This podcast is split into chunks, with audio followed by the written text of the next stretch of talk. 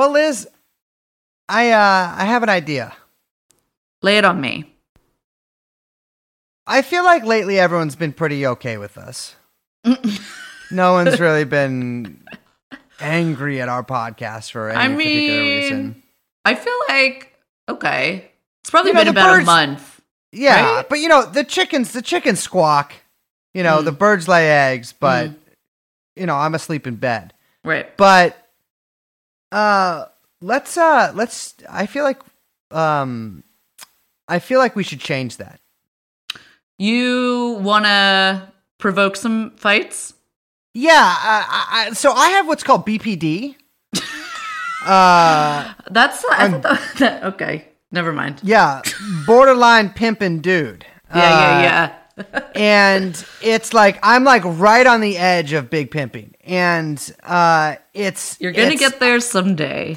Well, you, so like I don't have a lot of love in my life, but I do love. I do like, you know, I I, I tend not to like leave my domicile, but I uh, I love my haters. And one thing I haven't really been gaining lately is more haters, and so I haven't really been able to gain love. And if you mm. gain, if you can't gain love, Einstein said this: if you can't gain love, uh, then what do you really gain?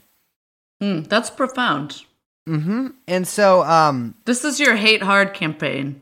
Yeah, exactly. Yes, yes on hate campaign.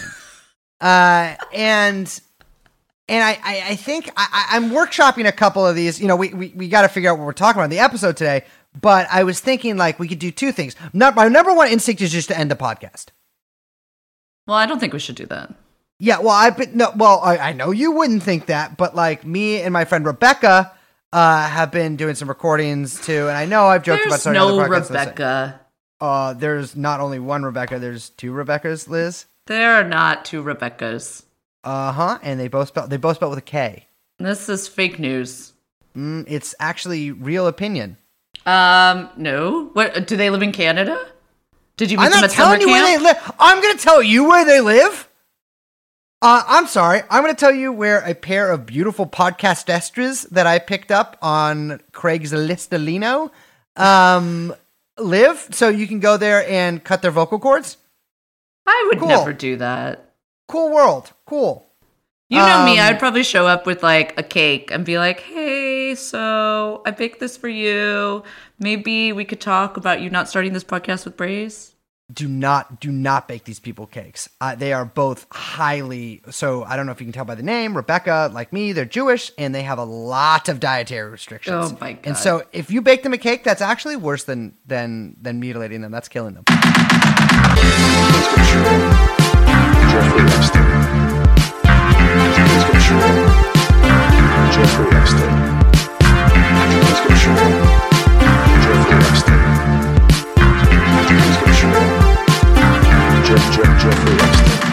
Come here. Come here. Jeffrey Epstein. Welcome to TrueAnon.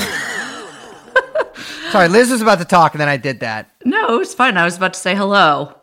Oh, well, the good thing about having a camera on here is I can tell when you're like going towards the mic to speak.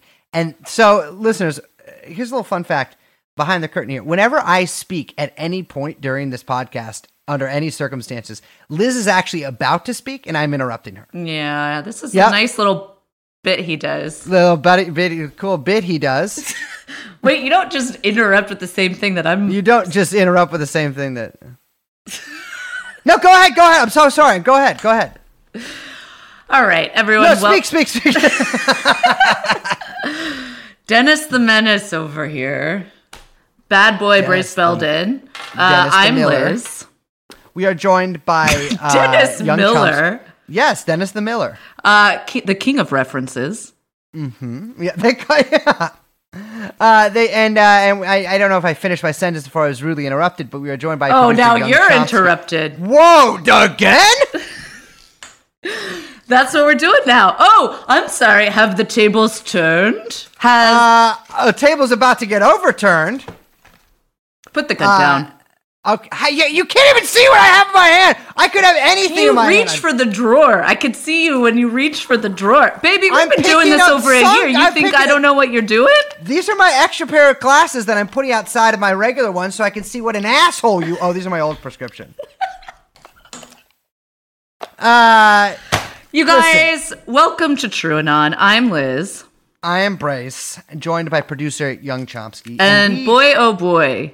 Mm-hmm. Well, so before we start this, I felt like I, so we we're spoiler alert, we're talking about Syria today, uh, and I I I actually I don't know how to explain this, but I, I feel like I stayed fairly un uh, passionate during the the the interview just because. I feel like it's a little weird to do with a guest, uh, even though I talked to this guest before off, off air at length on the phone. But like, I feel I, I, like I, so. For those of you who don't know, my background is I was in the Syrian Civil War. Uh, I fought with the Y P G in twenty sixteen and twenty seventeen, the very beginning of twenty seventeen, uh, and I went out there as uh, well. I, I think I am.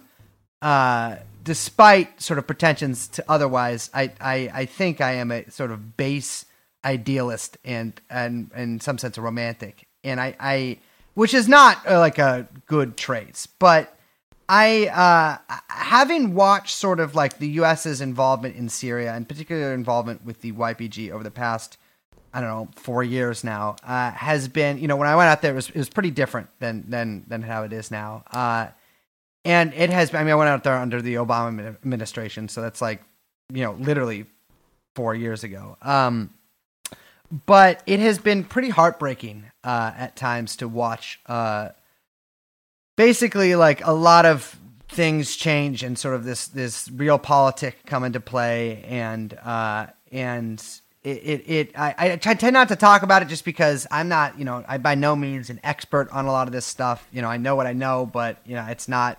I, I went out there to, to to fight and participate into this, but like I, I, I didn't go out there as an analyst. I'm not a journalist. Uh, I'm uh, I'm just a moron. But like it, uh, I, I wanted to do I wanted to do this episode because it it, it uh, this this news that we're going to talk about specifically at the beginning here with the oil deal uh, has been pretty. Um, it, it it hit me pretty hard. Um, I've had. Uh, I had like a lot of friends there die both while I was there and after I left, and it which still happens. Uh, you know, it's uh, the the thing about a, a lot of these guys is their cadre, which we use that word a lot in the episode. That is the Kurdish word for cadre, which means somebody who's basically sworn their life is a member of the party for life. Uh, you know, is is in very disciplined and uh, and they're prof- well, I guess you would call them in previous times like a professional revolutionary. Uh, and that's mostly, actually the entire time I was there, that's who I was with. Uh, and so a lot of these guys are still fighting and still dying. Uh, and I think like whenever I read news like this, you know, it, it, it, it, it, it it's difficult for me because I feel like that's, you know, sort of for nothing. Um, especially if the U S gets its way. And so like this, uh, you know, I tend not to get, I, I get a little bashful or whatever talking about this kind of stuff. Um, also, just because it's sort of a weird, uh, I guess, emotionally charged topic for me. And I don't, you know, as much as I talk about myself in this podcast, I tend not to like really uh, talk about that sort of thing. Um, and uh, and so this, this uh, I, I follow this news pretty closely. And a lot of this has been, um, you know, it, it has not been pleasant to read. Uh, and so I I want to do this interview basically because I talked to Matthew and and I, I felt like it was a very valuable conversation, and I feel like we could do uh, we would do well to have that, you know, recorded. Um, but yeah, I don't know. I kind of don't know where I'm going with this. I kind of I wasn't planning on doing that, but uh, but let's just uh, start her up.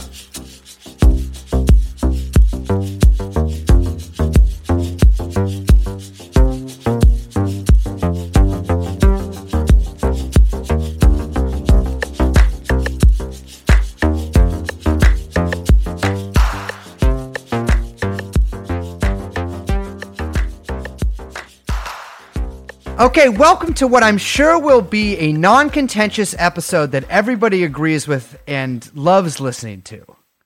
That's right, baby. We are taking we are we are taking off in a Reaper drone and heading to the skies of Idlib, uh, with uh, with another Syria episode. Uh, we have not done one of these for quite a while, and so I decided that we haven't had enough people mad at us lately, and uh, time to get back in the driver's seat with that. But This time we called in an expert. Uh, we have with us today Matthew Petty, uh, formerly, very recently, formerly investigative journalist at the National Interest, who is about to start at the Quincy Institute. Uh, Matthew, thank you so much for joining us.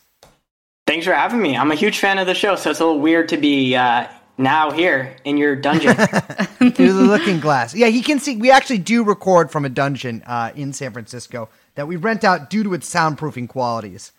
Um, let me start my little timer up just so I don't lose track of time here. So, Matthew, there has been uh, recently, I mean, I don't know, maybe a week, two weeks ago, I guess two weeks at this point, Uh, a flurry of articles coming out about an oil deal in uh, in northern Syria between uh, the the Y P G, or rather the Kurdish political or northern Syrian political apparatus there, and a company called Delta Crescent L L C. And this made a lot of news because Lindsey Graham sort of blurted it out in public. Uh, it had not been reported on really before that, and uh, and and it was pretty. Rec- I feel like it was reported pretty straightforwardly. There is this deal. Lindsey Graham said so. It's going ahead. Here's the company. But when I talked to you, and in fact, you wrote an article to this to this effect, I believe, uh, that that isn't so straightforward. Could you, so could you explain to our listeners what the hell is going on there? Sure. So there's been some reporting, and it seems like all the sources are on the American side, or this is all coming from American sources saying that Delta Crescent L L C has inked a contract or signed a contract with the This, let's call them the Syrian Kurdish Autonomous Administration, uh, mm-hmm. basically to develop Syria's oil fields, which right now are just like in a horrible condition. It's it's basically people like sucking the oil out with a straw and burning yeah. them in these horrible backyard pits. Mm-hmm. And uh, the contract, I mean, there's been different details reported. It's going to build oil refineries, or they were going to smuggle the oil out, or something to the effect. But the, the it was portrayed as a done deal. Pompeo said it's in implementation when Graham asked him about it. Um, these news articles have all said it's it's been signed. But when I spoke to uh, an official there, uh, a Kurdish official, they were basically like, there's, there's no contract. Um, my understanding of it is that there was some kind of like M O U, a memorandum of understanding or letter of intent or something, but it's not a done deal. And like, you know, all these journalists have noticed the, the Kurdish-led administration is totally tight-lipped about that. I think that's because there's not much there there. I think this is the U S side trying to strong-arm them into accepting the deal. Um, what, what there is a there there is that because of the way U S sanctions are structured on Syria, you're not supposed to do business with the Assad regime. Um, you need a special license from the Treasury to do anything with Syrian oil. This company, Delta Crescent L L C, is the only company that has a license from the Treasury, as far as anyone's aware. So the way this is kind of coming off as is the U S basically saying, and the Kurds have said we're talking to a bunch of American and Russian companies, but the U S basically coming in and saying, nope, you're going to deal with these guys. If you deal mm-hmm. with anyone else, we'll sanction them. We'll cut them off from the U S financial system. And uh, that's it. It's a done deal now. Thank you for talking to our guys. I think what's so funny about this story, just from a couple angles, is that it really, I mean, you know, Brace kind of hit it on the head with saying that it like caught on like wildfire, like across the spec- political spectrum. There was this sort of like, um, uh, sort of just like chorus of the Y P G has made this deal now. Uh, you know, this is why they were there. This is what what the Y P G was doing with the U S. That this was this is kind of like a uh, really neat and tidy narrative for um, pretty much all different factions, like across the political spectrum, which makes the story so bizarre.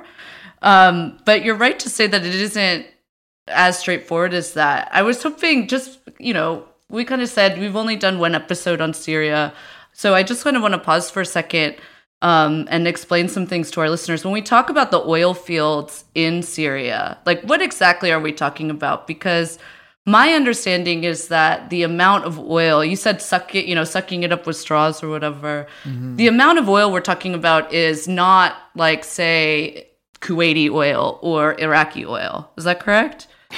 Yeah. I mean, even before the war, Syria was not one of the biggest producers, but like, especially after, I mean, the U S bombed the shit out of ISIS, which was, I mean, ISIS at its peak was making a million and a half dollars a day from the oil fields, which is not that much. Right. Um, th- that's what we're talking about. Like post-war destruction. Um, what, what what's really valuable about the oil is not really who has it, but who doesn't have it. Like, the Syrian regime, the Assad regime, needs the oil for domestic purposes. Um, and, you know, if if we made a deal to get it, we would deprive them of it. But, like, it's not something you could export at scale, make a lot of money. If someone's making money off of it, it's going to be through, like, U S government contracts to guard the oil fields. Mm. Yeah. That, that's – so, like, from what – so Trump Trump has famously referred to uh, to Deir ez-Zor and to parts of Syria as the oil places, I believe. Uh, he has been fairly nonspecific, but but it's been understood kind of what he's talking about.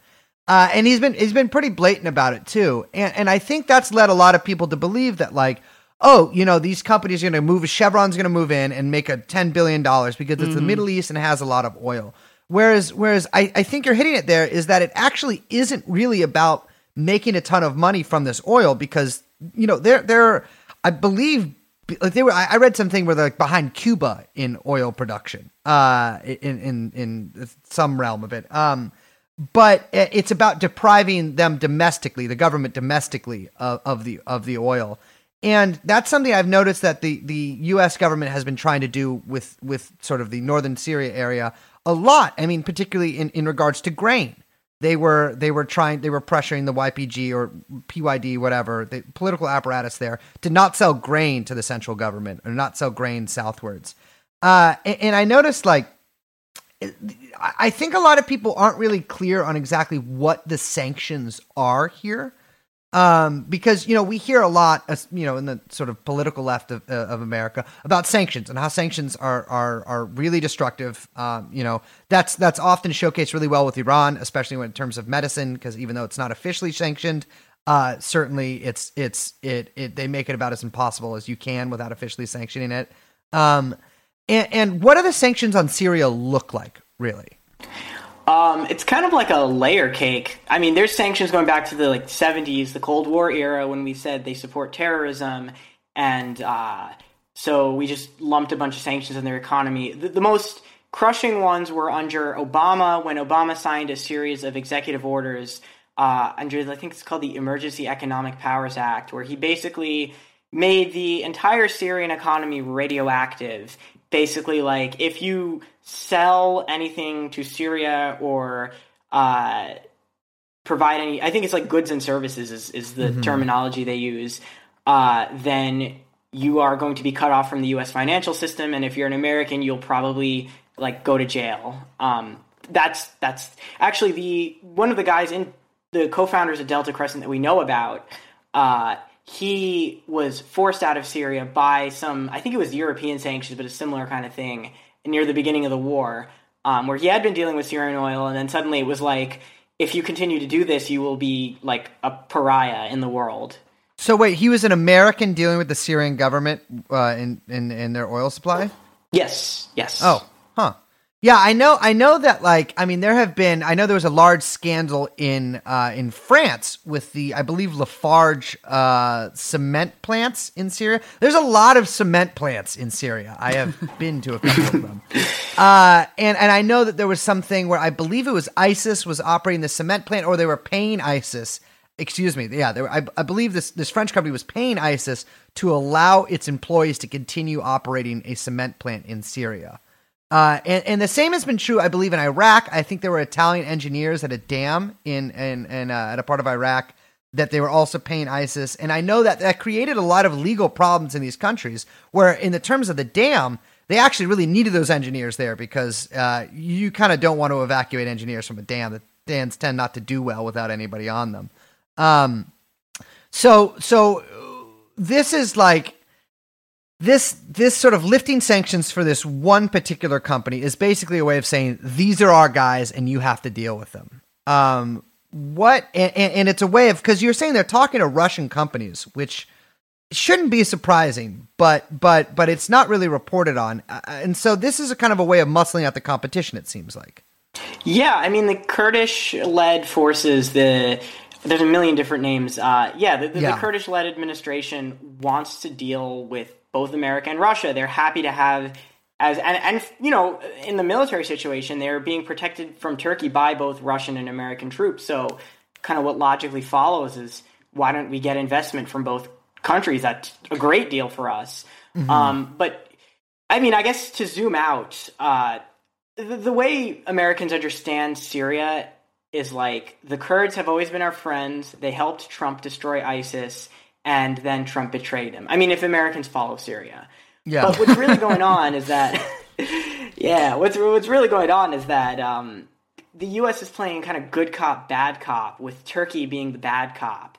And mm-hmm. the idea is to make the Syrian Kurdish revolutionary forces like weaken the ideological parts of it, make them dependent on the U S, and turn northeast Syria into a base where we can live out some of our Middle East policy goals, the biggest being muscle out Iran and Russia as much as possible. Mm-hmm. Um, and I don't think this is like a master plan. It's been from the beginning. This is kind of like a lot of Obama-era factional fights that people like Pompeo and Bolton have really cleverly navigated so that no matter who wins in the U S government, they get their way, which is, again, pressuring Iran and Russia. You mentioned factional fights, and this is something that we return to very often as kind of like a running uh, lens on the podcast, like a lens through which to understand um, kind of political power plays, you know, domestically and internationally with different agencies. But so when we're talking about different factions in Obama era versus Trump era, you know, can you kind of like walk through maybe what some of those different, I don't know, allies, enemies, uh, ideologies, you know, kind of who we're talking about? And I mean, I'm assuming mostly we're we're looking at the State Department in terms of Syrian policy. Yeah, so, I mean, basically, the beginning of the Syrian civil war during the Obama administration, everyone was convinced that the Assad government, which if you haven't picked up is like the pro-Russia, pro-Iranian government in Damascus, uh, was going to fall. It wasn't really a question of if, it was a question of like when and who's going to do it. Mm-hmm. And you had people in the administration who, you know, wanted a full-throated kind of like, uh, go in and deal with Assad, no-fly zone. Hillary Clinton. Yeah, I know Hillary Clinton was part of this faction. The State Department was very much part of this. Uh, and then you had people who kind of wanted a, a back-up, hands-off approach. I think Biden, interestingly enough, leaned towards that. And the, the compromise option was like uh, Operation Timber Sycamore, which is the largest C I A covert operation yes. since Afghanistan, right. funneled billions of dollars of weapons to these um, Syrian opposition groups. Uh, but later in the war, you had a problem called ISIS, uh, which kind of metastasized out of all the chaos um, when Assad didn't fall. Uh, and what Pentagon, to do with a problem like ISIS? yeah, I mean, Sorry. yeah. the, the, don't get me wrong, the C I A is perfectly happy to work with fascists, but like when it's like an international fascist army of doom, that's like a little bit like, okay, that's that's a headache for us. Um And, uh, yeah, so the, the Pentagon especially wanted to just deal with ISIS. I mean, it was a political headache at home, but also, like, a legitimate security problem for the Middle East. Uh, and, you know, we tried, we threw all this money at all these moderate, um, opposi- these Arab, Sunni Arab opposition groups that we had been backing before through the C I A. Um, there was a program called Train and Equip where we spent, like, yes. I'm pulling up the number, but it's... It's uh, it, it's some ridiculous number. It's like hundreds of millions of dollars or tens of millions of dollars to train this like anti-ISIS but also anti-Assad rebel group. Yeah, five hundred million dollars. We trained fifty-four guys, and they basically immediately got mugged by Al Qaeda on their way into Syria. Um, yeah, yeah. I mean that that was one of the most incredible. I mean, because it was it was pretty well reported, or I mean, it was reported at the time. That was one of the most incredible feats I've ever seen, because they gave these guys this incredible, I mean, it must have been incredible, it was five hundred million fucking dollars training for fifty-four guys. I don't know. I'm not a math guy, but I, I, that, that seems like a lot per person.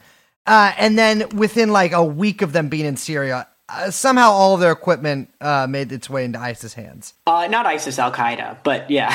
oh, Al Qaeda, excuse me. Yeah. And that kept happening too, though. Like it seems like with Timber Sycamore, Uh, they would do things like, I mean, and th- this was like, uh, it was just really wild to watch because they would train these, these these groups who, you know, this is sort of where the phrase moderate rebels comes from. Mm-hmm. Um, and then all those groups' equipment would somehow make its way either from sales or from, you know, literal muggings or just from joining uh, into into various, like, very extremist factions' hands.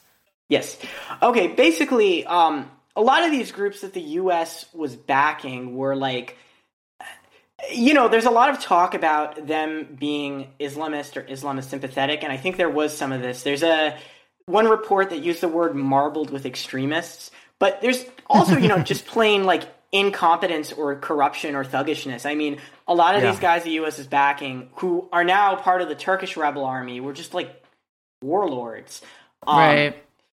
Uh, Brett McGurk, who ran the anti-ISIS campaign for Obama, uh, he said, like, I'm reading from an article where I'm quoting him.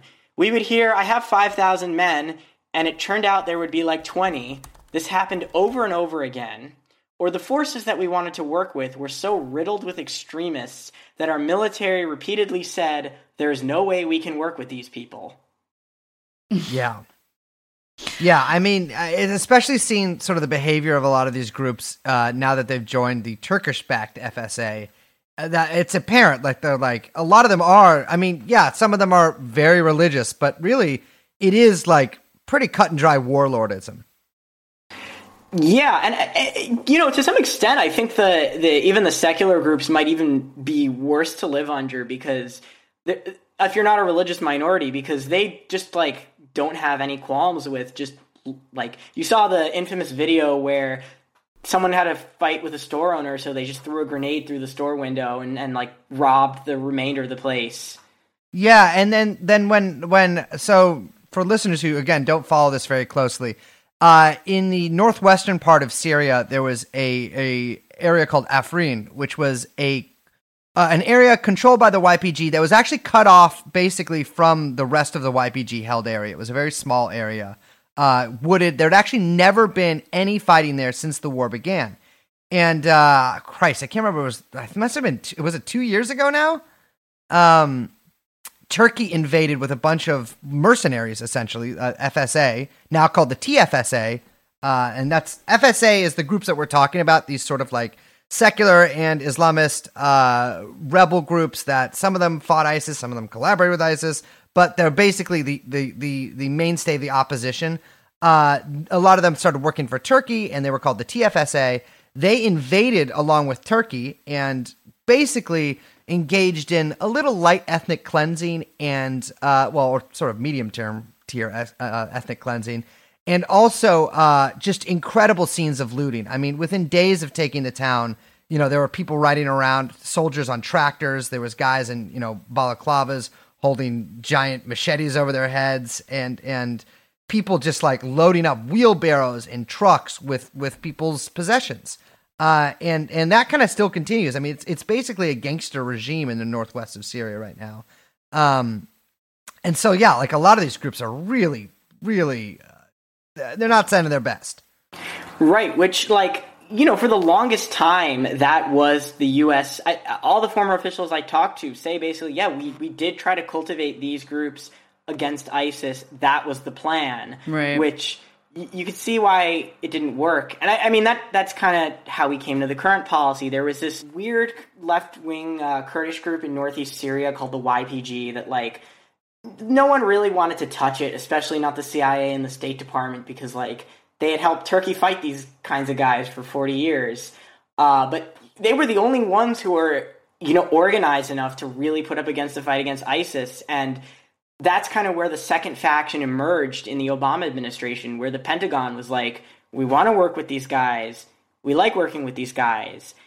You know, Assad is a bad guy, but we don't really like working with the mainstream opposition. These guys might not be directly fighting Assad, but, at, you know, if if you want to undermine Assad's power, the best way would probably be to work with the Kurdish groups, cultivate uh, like a functioning alternative government in another part of Syria rather than supporting, you know, warlords and gangsters. And, um Uh, Obama did go with that option. He still was giving covert aid to the other rebel groups, but The U S was overtly helping the Y P G, and like that kind of became a big factional rift where a lot of hawks, particularly in the C I A slash State Department, which, you know, they're joined at the hip, yeah, um, really thought like the Pentagon took away their anti-Assad crusade from them, and and like they they missed their chance to deal with Assad, and we really should have gone with the rebels to finish off both Assad and ISIS, and mm.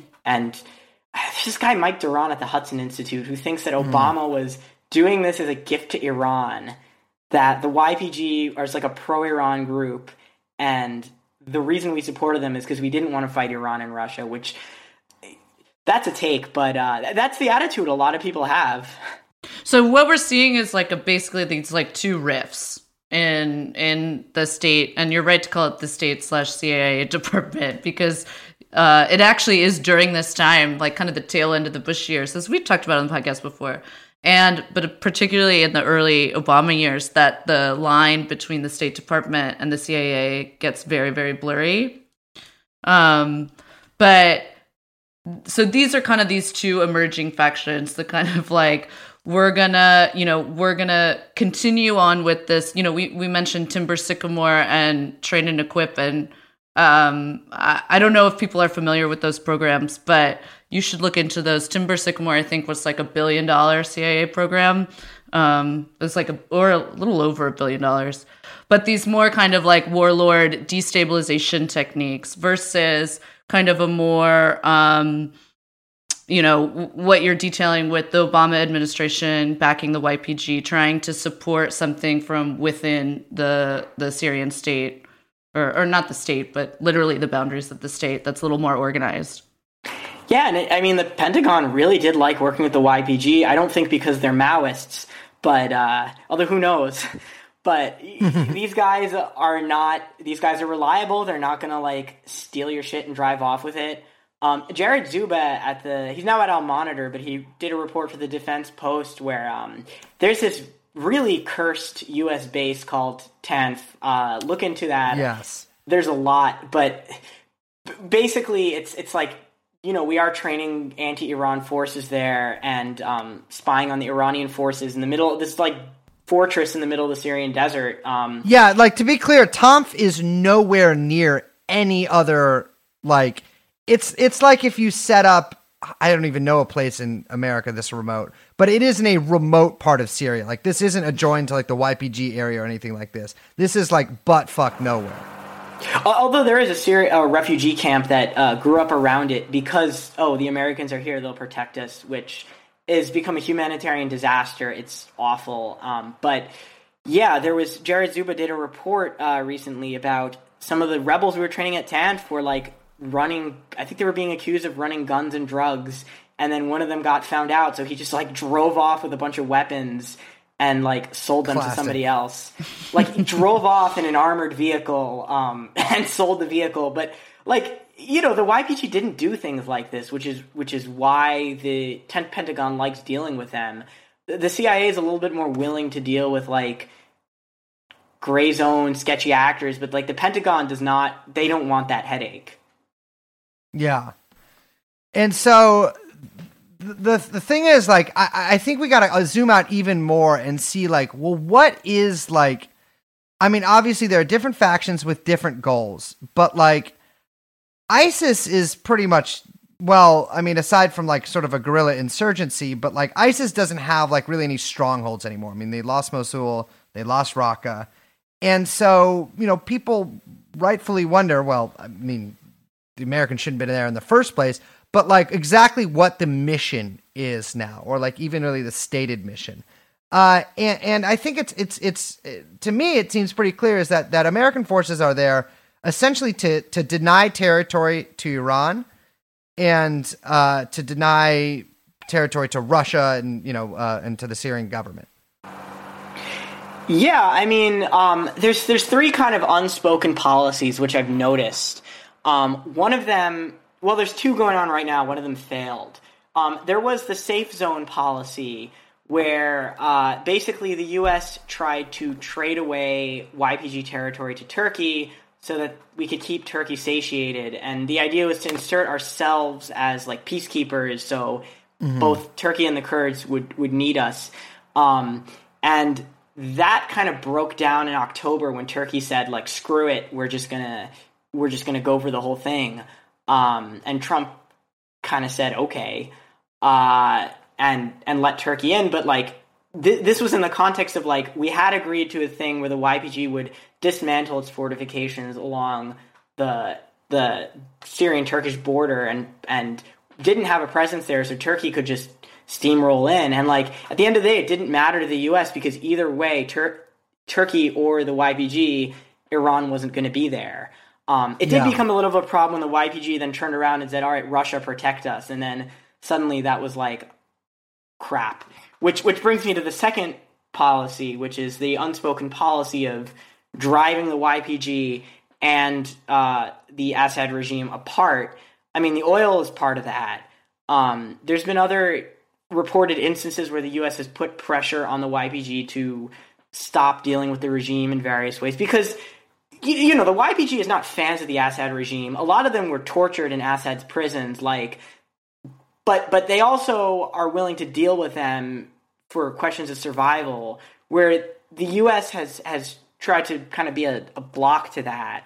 Um, I mean, yeah. just the very presence of U S troops and, like, the oil thing was very provocative to Assad. I don't think he's going to oh, deal yeah. with them until the Americans are gone. Um, but... Yeah, and I mean, the, the sanctions are part of it, right? Because, you know, this the Syrian Kurds would love to deal with foreign investors and and the outside world, not because they're diehard capitalists, but because, you know, they, they need to trade with the outside world. So there's a third policy, which I would call uh, militification. Uh, nobody nobody else calls it that, I just do. But, like, it's this idea of of spinning off forces outside of the kind of ideological left-wing Y P G core um, that are maybe a little bit easier for the U S to deal with uh, on a more transactional basis.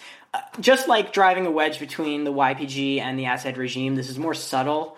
Um, this is not a spoken policy, but like this, this but like there, there have been little bits and pieces of it. Um, there was a guy uh, who. Uh, There was a former C I A analyst who told me with his name, uh, Brian Katz, that, you know, there had been a plan under consideration and efforts underway to cultivate the Arab allies of the Y P G as like a separate counter-Assad force. Mm. Um, that's that's like the most blatant I've ever had it put, and I can send you the link to the article. But it, it's there were rumors uh, the summer before the Turkish invasion uh, and. Some Y P G officials were very spooked by this, that the U S was going to raise like an anti-Iran army on their territory. Um, again, this is all very subtle, and this is but but if you really read in between the lines, you can you can see what's going on. And I mean, that's kind of what's been taking shape. Yeah. So, like, for for listeners who aren't totally aware, in in, in northern Syria, and specifically in like kind of the, what you call the Kurdish faction there, there's the Y P G, People's Protection Units, which is a very ideologically left-wing um, group that has a long history of being part of the what, what's called the Kurdish freedom movement, sort of the Kurdish national liberation movement. They they uh, they they follow the, the sort of the teachings of uh, of of who they call Reber Apo uh, Abdullah Öcalan. Uh, and and it's very, I mean, it's very rigidly ideological. Uh, but uh, sometime I think in I think in twenty fifteen, maybe twenty sixteen, uh, a, a, another group was raised called the Syrian Democratic Forces, of which the Y P G was a part. So the Y P G all of a sudden joins this kind of coalition, and it's a pretty loose coalition of of different sort of either former rebel groups or or local groups. Uh, and the S D F was different. It was less what you could kind of call professionalized and more more like a militia. Uh, and, I, you know, I, I witnessed that firsthand. Um, the S D F troops, I mean, this is not true for obviously everybody, but but but mainline S D F troops that I saw were much less uh, disciplined and organized.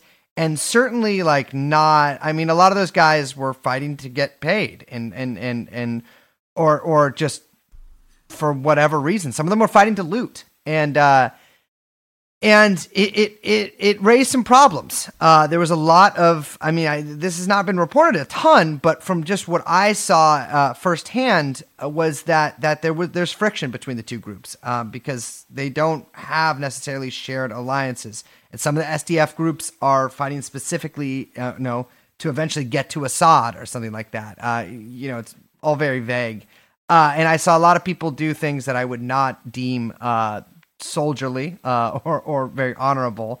Uh, and and I had this suspicion back then um, that the Americans were essentially like trying to get this force raised up so that they could isolate the Y P G and eventually, you know, subsume it to not a junior partner role, but like a non-partner role. And as now have their own force that, that, that they could control, because it's a lot more difficult to bribe a Y P G fighter or a Y P G general than it is to to to bribe a general maybe of an S D F group.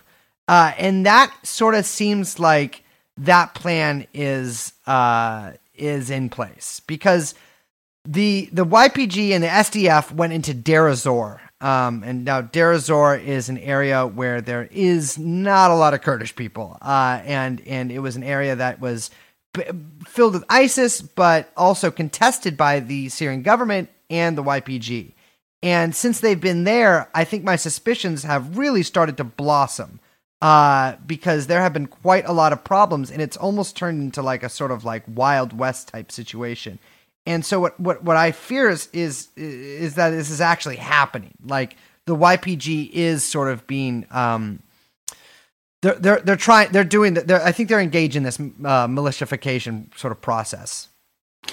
Right. Um, see, the thing is, I, I don't think that there was a master plan from the beginning. From, from what it seems to me, from within Washington, the the S D F project was really like, Turkey is spooked by these guys we're working with, we need a new label. But like it kind of evolved, or people saw this yeah. as an option.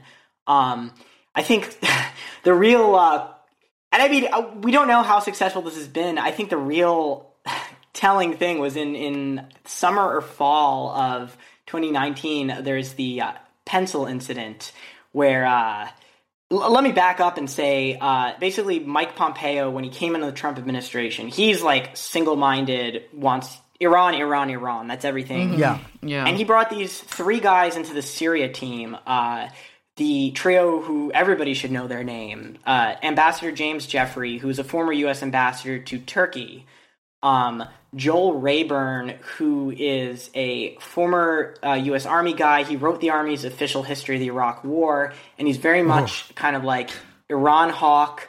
I like to deal with the Syrian rebels.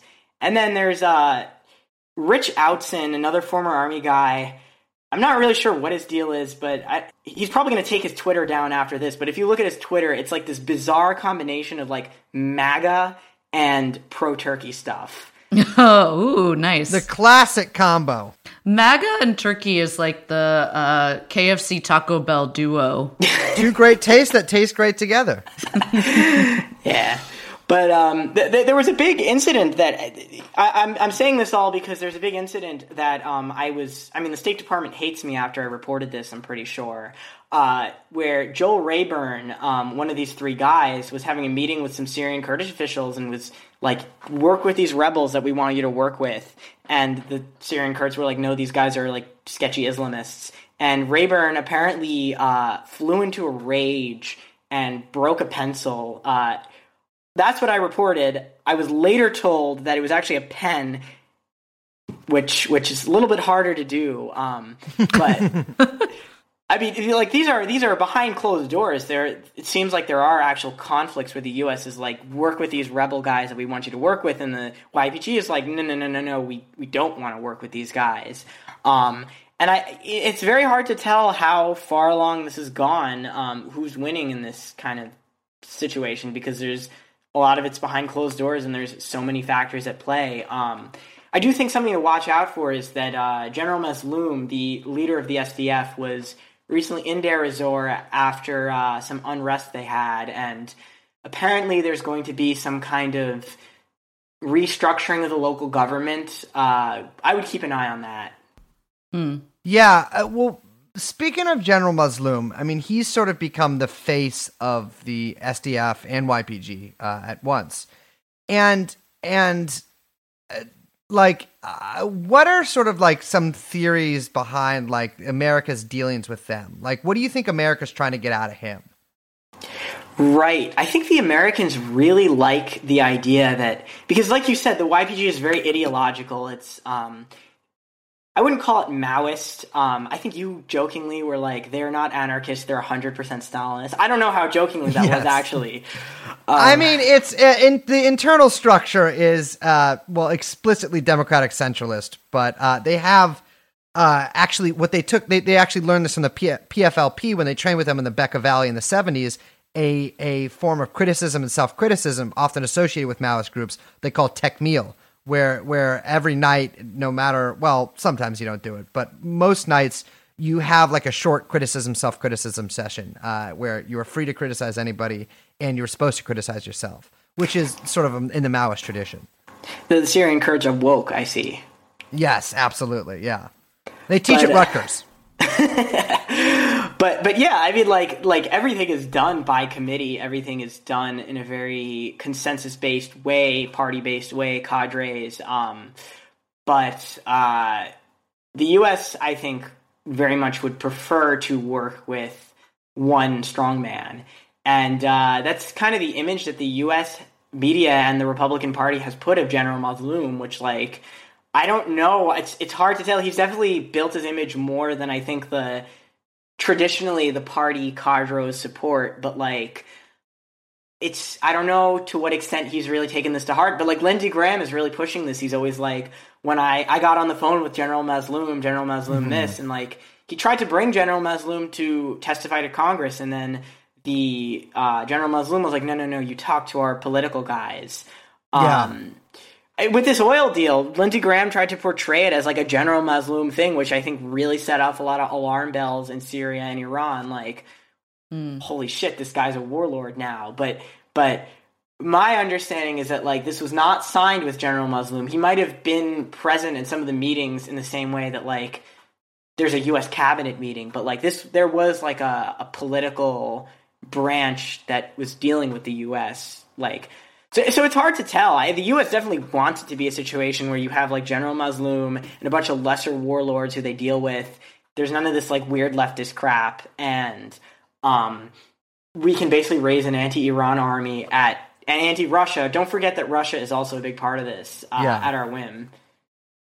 Yeah, I mean it's it is it is it has been kind of funny to watch both the U S and Russia court Mazloum in the past couple of years. I know that Russia actually flew him. Or there was there was reports that Russia flew him to, to I believe, Moscow to give him a medal sometime, I believe, in twenty eighteen or twenty seventeen. Uh, and so, like, what what that's kind of like my sort of dark suspicion there is that the U S is actually sort of trying to isolate the Y P G. And, and, and in fact, the U S government has stated on, like, a lot of different occasions that they're actually trying to get the Y P G to break off from the P K K. And for those listeners who don't know, P K K is the Kurdistan Work- or Workers' Party of Kurdistan, uh, and it is sort of the mother party of a lot of different parties in in in, in the various regions that the uh, main main part of the Kurdish population live in. That's Turkey, Syria, Iraq, and Iran. Uh, and the Y P G is, I mean, I, I, people often beat around the bush on this, but the, the Y P G is is a sort of regional branch of that. And so it would be like saying that like the regional branch of the Democratic Party or whatever should split off from the National Party. Like it's not, that's not how it works. But the U S has been pretty like clear in that they have been making attempts to get the Y P G to split off from the P K K.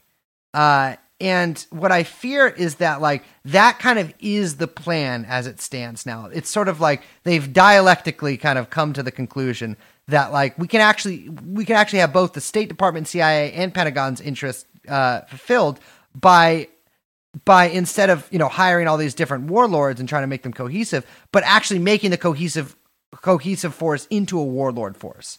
And I don't know if they. I mean, I, I you know that's my suspicion. I don't know if that's happening, but but it seems to be the most logical thing for the U S to do.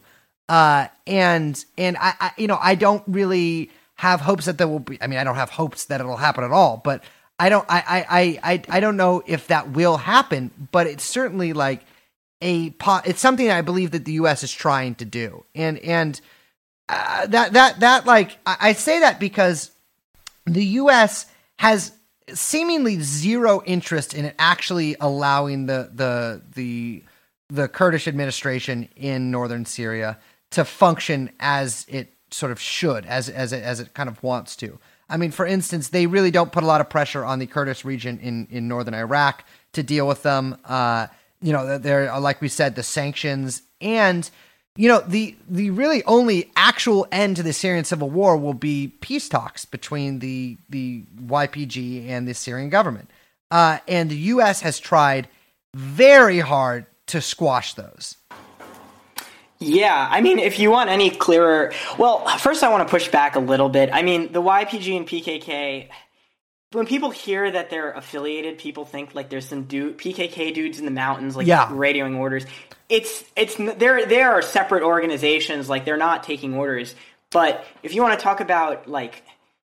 It, w- it would be impossible to take the ideological P K K yes. trained cadre out of the...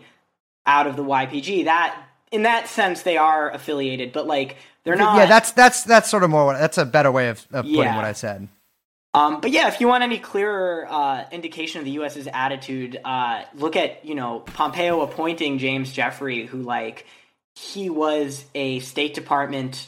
He started his career as a State Department official in Turkey in nineteen eighty-two, which is like the height of the Turkish state's war against not just Kurds, but leftists in general. Uh, Jeffrey actually wrote an essay, uh, I can send you a link to it, where he basically talked about how great the military, the coup and era of military rule during the nineteen eighties Jesus. was in Turkey. Like, he wrote Amazing. an essay being like, this is a model to emulate. Um, yeah. I mean, to, to be old- clear, to be clear on that, uh, I met an old fighter uh, who was with, uh, with with Bogue, which is a Turkish left-wing group in Syria, who had been arrested during that that military regime, and they had taken this Turkish soldiers uh and he had been he had fought in in Lebanon. uh I believe he was actually ethnically uh sorry scratch that uh I believe he was I believe he was ethnically Armenian, and he had fought in Lebanon uh with during the Lebanese Civil War, and then returned to Turkey, and uh, Turkish soldiers had arrested him and then arrested his wife and raped her in front of him to get him to talk. So this is the regime that that, that Jeffries is talking about. Yeah, yeah. And um, yeah, and I mean, don't forget also, like, Pompeo, before he joined the State Department, was C I A. Um, if you want to know... Yeah. Which, which I mean, in the same way, I think that you mentioned... Uh, like a few episodes ago that Bill Barr is very good at manipulating laws and bureaucracies and mechanisms to get what he wants. Pompeo is very good at this with like narratives and groups of people. So it's very hard to see whether the U S is actually doing this um, and, and whether it's actually succeeding. There there were talks a while ago between the, the Y P G and like the kind of more conservative Kurdish parties. Uh, mm. I think they're ongoing to kind of get a power sharing scheme, which does seem like it's it's meant to dilute the the Y P G's power. Um, in, in terms of the the which I think you're referring to, the the peace talks now. Um, there's been this U S uh, there's been this U N sponsored peace process uh, in Switzerland that's been dragging on for years and years. The idea is that you get the uh, Syrian opposition, whatever that means, to sit at the table with Assad and arrange for new elections. Uh, Sounds great, but a lot of the groups that are negotiating for the opposition are like Turkish state uh, agents, or yeah, don't really have don't really have much presence on the ground. Or if they do have presence on the ground, it's under the auspices of Turkey. Um, yeah. The Y P G, S D F, Syrian Kurds, Northeast Syria, all of those factions have been completely cut out of this process, like yeah. completely. And for all the U S says it's it's. wants to include them, and it doesn't seem like there has been any success at including them. They're having this kind of constitutional convention in Geneva, which is going to write the new Syrian constitution. That's next, uh, next week, right? Yeah. Next week as of recording, yeah. And, like, the Turkish-backed groups get a few seats at the table. The Syrian Kurds, which the the Y P G's kind of diplomatic office in Washington was complaining to me about this, don't get any seats. Um, they, they they said that they there was, like, some civil society organizations talk to the U N, and that went nowhere. The end. Now we're going to have these talks without you. Mm. Um, Which is, that's astounding, because the Y P G controls, like, a significant part of Syria. Like, more than I think the T F S A does. Yeah, and I think, you know, some of this is partly, like, the other Syrian opposition groups being bitter about the Y P G, because they did deal with the Assad regime at several points in the war, even if they yeah. are opposition. But I think some of it is just like the U S does not treat the Y P G as a legitimate institution. It doesn't give them nearly the support that it has to other, not just in Syria, but rebel groups around the world. I mean, like, they've the the Mojahedin Khalq, which is like this Iranian, like, mm-hmm. Islamo-Marxist. Uh, oh, oh, we've uh, we've we've talked to old Seamus, uh, uh, whose last name I can't pronounce, and so I won't try, about the M E K before. Okay, yeah, yeah, like, they have killed more Americans than the P K K, and they've also been more successful at getting their names taken off the terrorist list. Yeah, like. Yeah, uh, the the U S has not taken the P K K off the terrorist list. Um, the U S, in terms of sanctions, we, we have in Obama's executive order, like, it said, like, there's a favorable policy for it for the Syrian opposition, and it names some group that, like, only exists on paper now. They never amended that to include the Y P G as a as a group that would have a, quote, favorable policy for li- sanctioning, which means that basically they have to go through the long way. Uh, to get any kind of sanctions exemption. Um, there was a rumor a while ago that the U S was going to do peace talks with the P K K, um, and supposedly this convoy of U S officials had gone up to the mountains in, in the Turkish-Syria-Iraq border. Um, and then it was later reported that, no, actually, that was a special forces convoy that was examining the aftermath of a, Kur- a Turkish drone strike, which is pretty dark. Um, Very different. Yeah, I, I know that, uh, at least until recently, I, I believe you were telling me when we talked the other day that the U S had actually stopped this kind of recently. But but while all this has been happening, uh, the U S was actually providing targeting uh, of, of P K K strongholds in the mountains of, of Iraq and Turkey to the Turkish government. Yes, yes. And, um, yeah, I mean, some of this is just, like, bureaucracies move slowly and, like, within the State Department and the C I A, there's definitely a lot of, like, like Jeffrey would start his career in Turkey. He no speaks Turkish. Like, you know, it's just, that's how things were done during the Cold War. Um, and old habits die hard. But I do think that, like, Pompeo knows that this is leverage, that, yeah. that he can use this to push the Y P G to do. And, like, I mean, what are they going to do in response? I guess the answer we learned in October was, like, talk to the Russians. Yeah. Well, that that's the thing is, like, uh, like I was saying earlier, I mean, the only actual sensible end of this is talks between the Syrian government and, and the Russians, basically, uh, and, and the Y P G. But I've noticed that whenever, you know, I'm specifically thinking about last October when Turkey invaded and took uh, Serkanya and Tel Abyad in the north, um, that when the, the Kurds, like, went to go meet with the Syrian government, there was a lot of pressure on them from the Americans to basically halt those talks. And this is as the Americans had pulled back forces and literally basically invited in the the the, the Turkish-backed rebels and the Turkish government. Um, they were still pressuring the Y P G not to talk to the Syrian government. And to be clear, there is no way this war is ever ending and that Syria is actually can, like, get back on its feet until something like that can happen. And so, like, it, it really, that, like, lays bare, I mean, a lot of what we're talking about tonight really lays bare, a, like, what exactly the strategy here is, because it's certainly not to help anybody in northern Syria.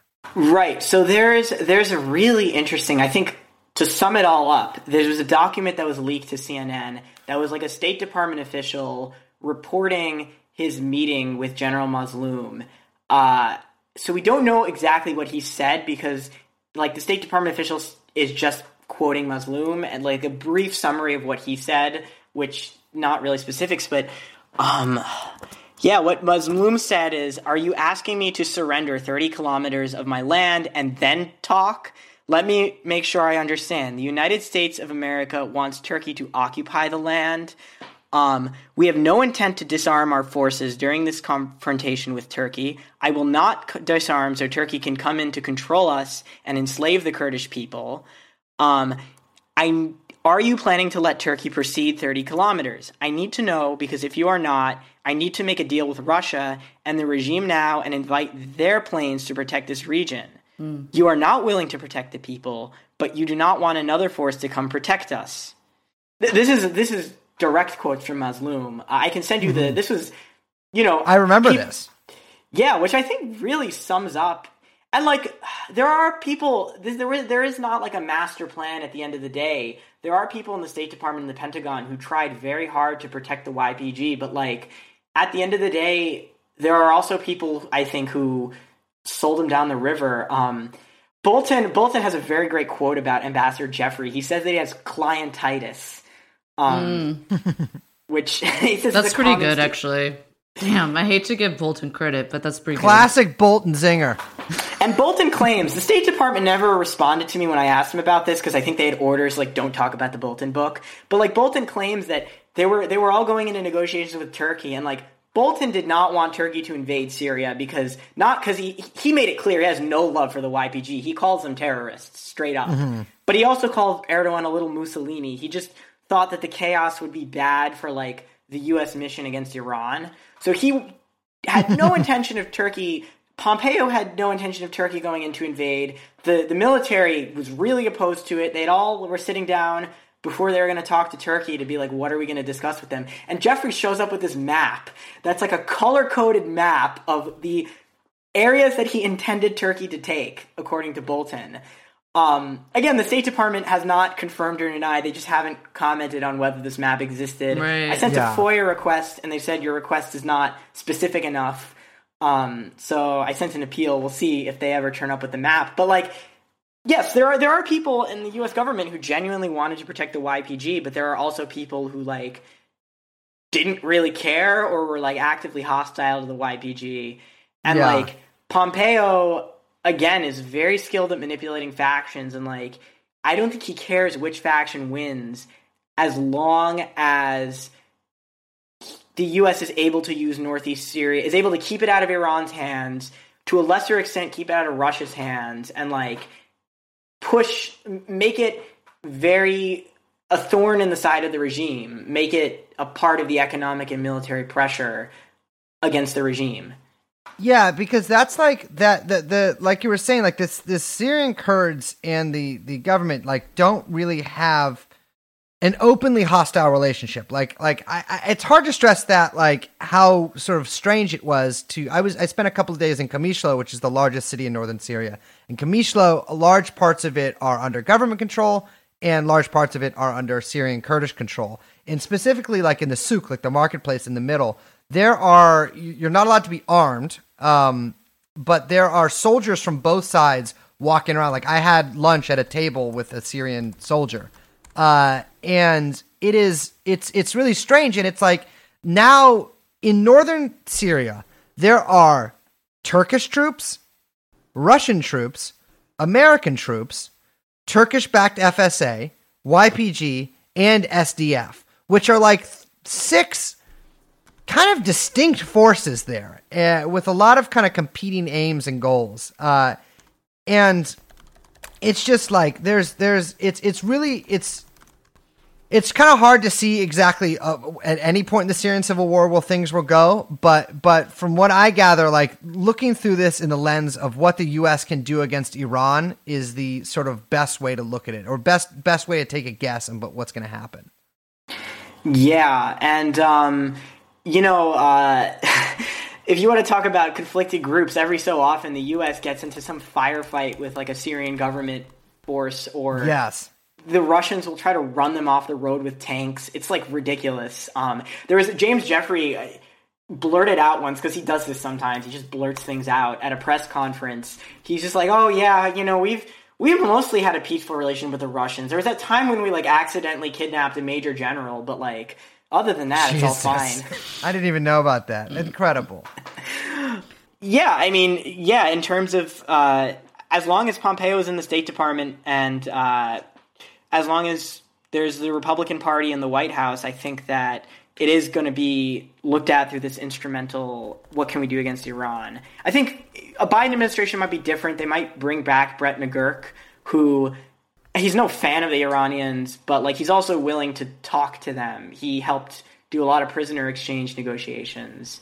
Mm-hmm. Um But yeah, at the present moment, the, the lens is what can we do with Iran? And right now, the Trump administration is acting like they're going to lose, and they're trying to lock in, including some recent confrontation at the U N and including this oil deal. How can we like lock the U S into a confrontational stance with Iran all across the Middle East so Biden can't undo it? I was going to ask about Biden, so that's funny that you brought that up because then it's, but. Um...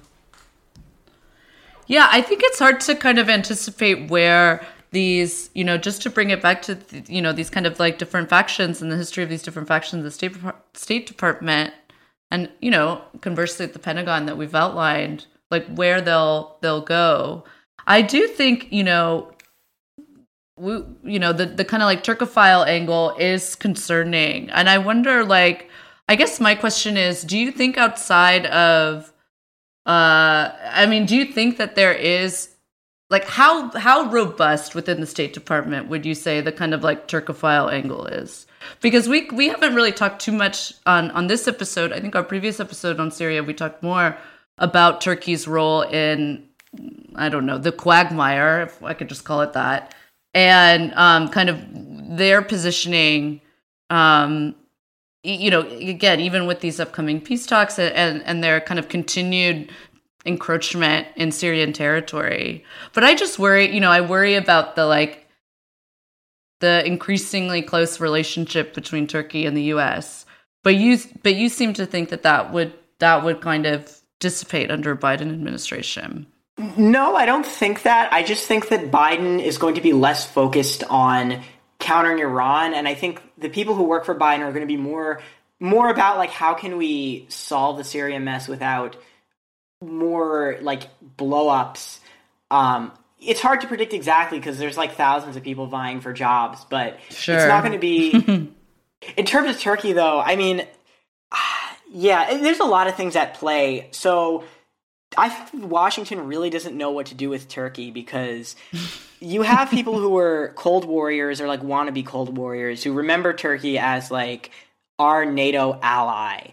Mm. Like they were part, they were part of like the U S. They still have are part of the U S nuclear umbrella against Russia. Um, they were a very big part of the war on terror. Um, their base is there. Uh, it took a very large popular uprising in Turkey to stop them from allowing us to use their bases to invade Iraq in two thousand three. Um, but at the same time, there's a lot of factions in the U S government who are fed up with them. I mean, uh, there is – so the, the EUCOM, the European Command of the U S military, likes Turkey, likes dealing with Turkey, NATO, nuclear umbrella and all that. CENTCOM, the Middle East Command, has a lot of negative experiences with them in Iraq and Syria beyond just the Syrian Kurd stuff. Um, there is a lot of people, I think – in the, the kind of evangelical Iran hawk or pro-Israel groups who think of Erdogan as like an Islamist. Mm. Um, Foundation for Defense of Democracies keeps trying to portray Erdogan as like the next like Khomeini of Iran. Um, That's a, a very funny image. Interesting. Okay, okay. Um, and I think a lot of Democrats think of Erdogan as just like another like, you know, autocrat. They have like, like, like to talk about autocrats or dictators that Trump cozies up to, which is true. Mm-hmm. I think Trump vibes with Erdogan in some weird level, and um he does. Yeah, they they really yeah. they really do vibe together. They connect. Well, so there's a it, lot of people around Trump that have also like greased the wheels on that shit, you know? Yes, true. Like, there's a what? lot of guys close to the Trump admin and in the Trump admin being like, "Hey, check out my buddy Erdogan, and here's some cool facts about him. And oh, check yeah. out this. And you know, we've got a lot of business uh, interests together. And how about yeah, this guy?" Yeah, is yeah. I, I mean, mean, Michael Flynn. For all the Russiagate fanatics are obsessed yeah, with like man. Michael Flynn as like a Russian spy. He was like a freaking Turkish agent. Like he was. He basically, literally was a Turk, like legally a Turkish agent. Yeah. So I think the Biden administration is going to be a fight between all these different factions. I mean, the right wing, just like the Trump administration, is a fight between like evangelicals who hate Turkey and cold warriors who like Turkey. The Biden administration is going to be a fight between like our allies, traditional alliances, Europe and democracies types versus people who are like Erdogan is a thug and corrupt. Um, I think if Turkey were to get a more secular, uh, U S friendly government, then the not going to happen. I think that's what the Biden administration would like. They'd like Turkey to be friendly to us again. Well, and, sure. Or at least which, predictable. I mean, I think that's one of the biggest things is that so many people are just like, we have no fucking clue what Erdogan is going to do. Yeah. And like, you know, there there is, I think, a real chance that like Erdogan will also try to push further into Syria as well. Yeah, absolutely. Yeah, I think though... The Russians are not going to – the Russians have really run out of land to give Erdogan because um, – mm. and I think Assad too. Assad – the Russians are perfectly happy to trade away Russian land, and I think this is where you get the kind of internal fights on that side. Like right. The Russians are happy to trade away this land. Assad, as much as he like dislikes like the Y P G being outside his control, he understands that if like Turkey gets that territory, he's never getting it back. Like, yeah, I, it's it's crazy. I mean, if you look at Afrin, it's like it's all all the signs are in Turkish. All those school children. I mean, it looks like something out of like you know Austria in nineteen thirty-eight or whatever. Like all children were waving little Turkish flags. There's a graveyard, I believe, in Serikanye where people I know are buried.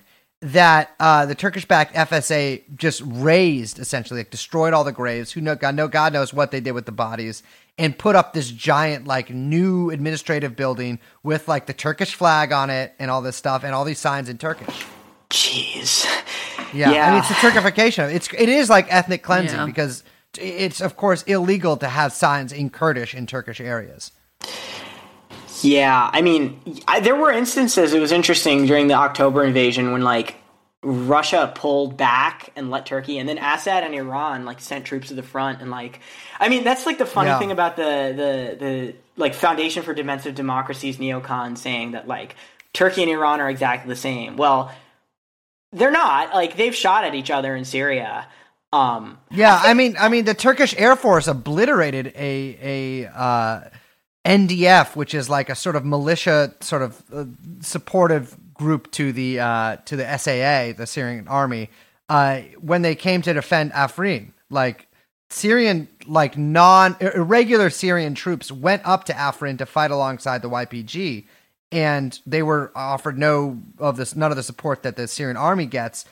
But like these are Iranian-backed groups, uh, sort of uh, akin to the ones in Iraq. And they were they were killed by a lot of them were killed by the uh, by the Turkish Air Force.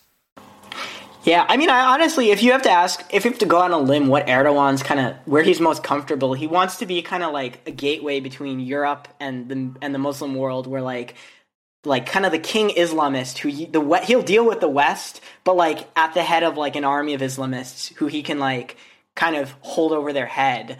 But like, yeah, I think he would be. I think he would be happy to deal with the U S if if they would let him do that. I, I think that the Biden administration would not – they might hold their nose if they feel like Russia is a bigger problem. Um, mm-hmm. But I think also they, they, they don't like – they'd rather deal with a Turkey that's a little more secular. Yeah. Yeah, we have to wrap up in a second, but I do want to mention just really quickly that like um, one thing that concerns me and that I think about a lot and I've been thinking about um, pretty much since twenty fifteen – is that one thing that unites a lot of these factions uh, within the departments is their desire and like, um, uh, I guess desire is the best word, but you know, like unrelenting desire on a scale. We'll say all the factions have a different or somewhere on a different scale of unrelenting desire to contain and or like uh, destroy Russia.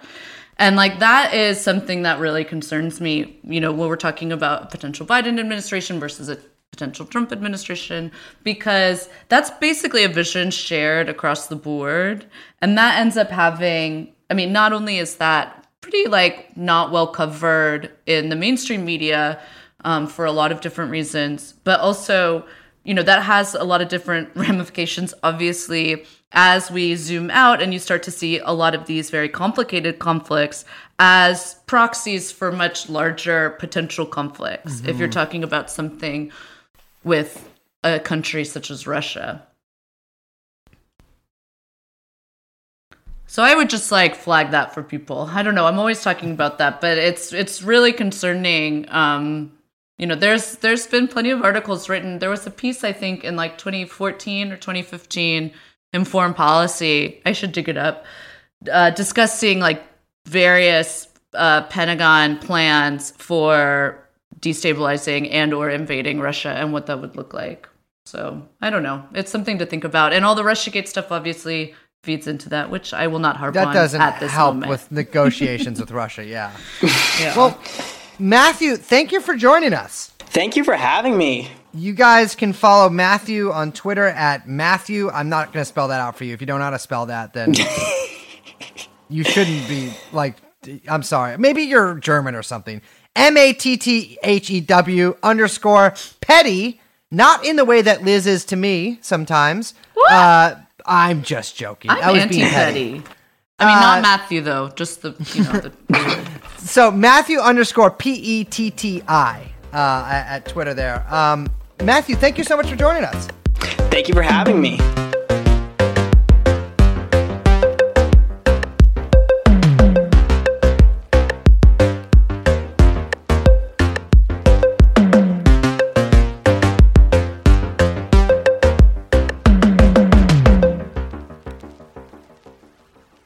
I got to say that one thing I like about our podcast is that we say to the left, hey, you think you can get by not ha- not thinking or knowing about Syria? Guess what, buckos? You're wrong. You're fucking wrong. You're wrong. And guess what? Welcome to TrueAnon. You got to do the reading.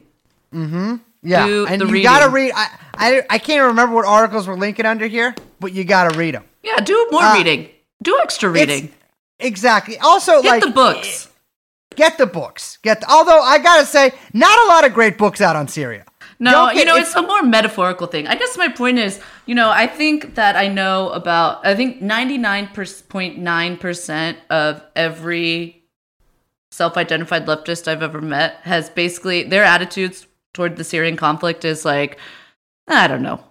I don't yeah. have an opinion. I can't have an opinion on Syria. Guess what? Well, yes, you can if you educate yourself. I think that I think a lot of the um, I think a lot of it comes from like this real need to find like the good. These are the good guys, and I support them, and everything they mm-hmm. do is right one hundred percent of the time. Yeah, yeah. Uh, and and I'll yeah. tell you, as a guy who was a involved in this conflict, that is not true. And there is a lot more like the one thing I try to stress when I talk to people who uh, who ask me about it, because I, I tend not to like really volunteer a lot about it because it's kind of corny to talk about it like that. But like, is that is that things are so malleable out there mm. in terms of alliances and in terms of like what the situations are. And so like any of this could really change at any time. Uh, it's really difficult to predict.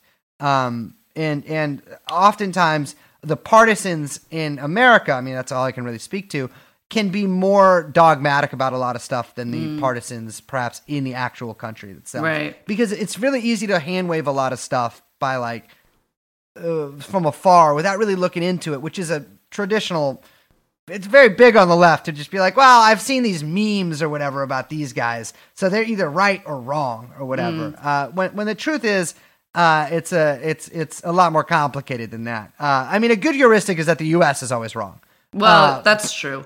But I think yeah. also, yeah, I think you nailed it on the head by saying that the black and white, good and evil um, lens that far too many people, I think out of laziness, to be honest, rather than yeah. a kind of naivete.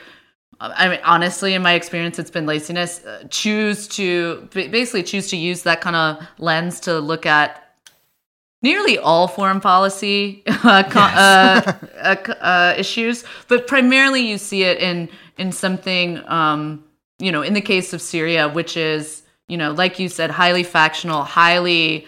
Um, Uh, you know, has changed so much just over the past four years in terms of power struggles and moves and and leaders and, and you know, collapsing um, power centers. and, and, and geopolitical forces. So I, I don't know. I would just, I mean, I am being serious a little bit when I say, like, you know, it, it's not enough to sit back and, and say, it's okay for me to not have an opinion or not know about this because it's difficult or complicated. Like, no, yeah. actually, like, this stuff is very important and, and, and crucial um, to, to even to understanding, like, you know, like we try to outline, I think, and, and or attempted to outline in this in this interview, like, you know, these factional disputes within our own military apparatus that are key mm-hmm. for understanding so many other things, right? Yeah, absolutely. So, I think yeah. that's that's really important. It's not enough to just put your head down and say, this is complicated, I don't need to have a part of it. So yeah, that's my message. Do you do the reading, hit the books, do your homework, you know. Be curious. Well, I think I can think of no better note to end it on than that. Well, that's um, nice. Actually, yes, I can. Oh, great. What is it? My name is Brace. I'm Liz. We are, of course, joined by Jan Chomsky, and we will see ya next time. Bye-bye. Bye-bye. Oh, motherfucker. Jeffrey Epstein. Jeffrey